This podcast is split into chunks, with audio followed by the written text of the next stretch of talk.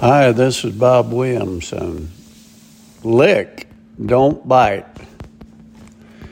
There's an old expression that's often ignored don't bite the hand that feeds you. I know a man and his family that suffered several significant calamities in a short period of time. And when those tragedies struck, I was right there to help them get through it. What did he do? He bit the hand that fed him.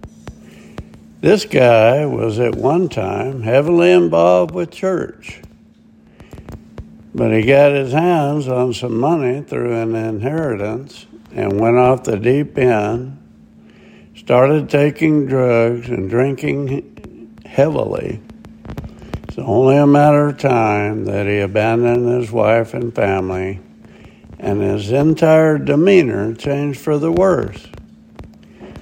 I tried to counsel him a couple of times, but he rejected it and told me to mind my own business.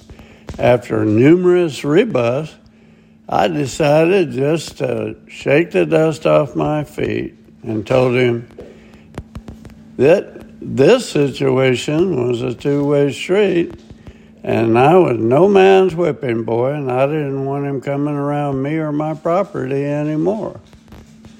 That put him in a rage, and he immediately began saying bad things about me to anyone who would listen.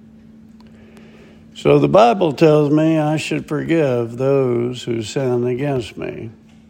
Should this be carte blanche? Should we forgive and forgive and forgive regardless of someone's behavior? The Bible further tells us to turn the other cheek. I'd reached a point with this joker whereby I did not want to turn the other cheek, I wanted to slap his. Sir Walter Scott had difficulty with the idea of turning the other cheek.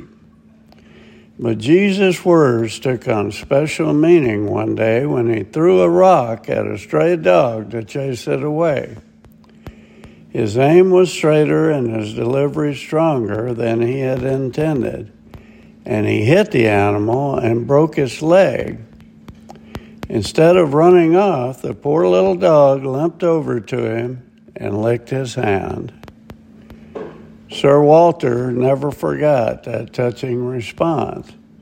He said, That dog preached a Sermon on the Mount to me, and few ministers have ever presented it.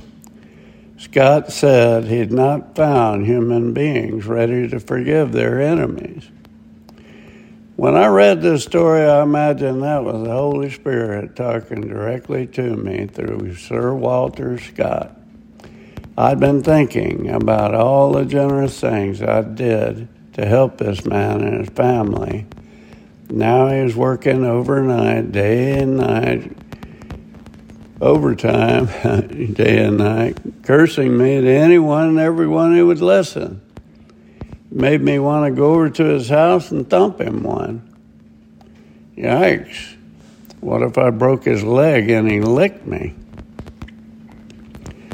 So, with God, no matter how serious a sin, He's always seeking us out and is willing to forgive and forget our sins and give us a fresh start.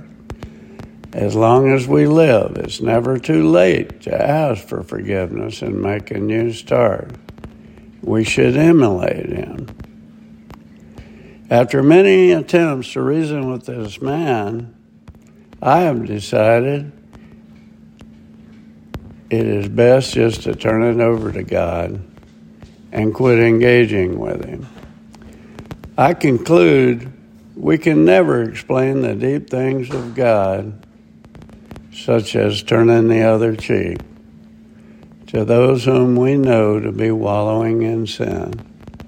It's impossible to discuss the great things that God has done for us to the profane and furious that harass us and try to make our lives miserable. Doing evil seems to consume their minds. This is not to say that we cannot and should not pray for them and ask God's help in reaching them. But perhaps keeping a little distance is still in order. Matthew 7 6. Don't waste what is holy on people who are unholy. Don't throw your pearls to pigs. They will trample the pearls, then turn and attack you. This is Bob Williamson. Thanks for listening.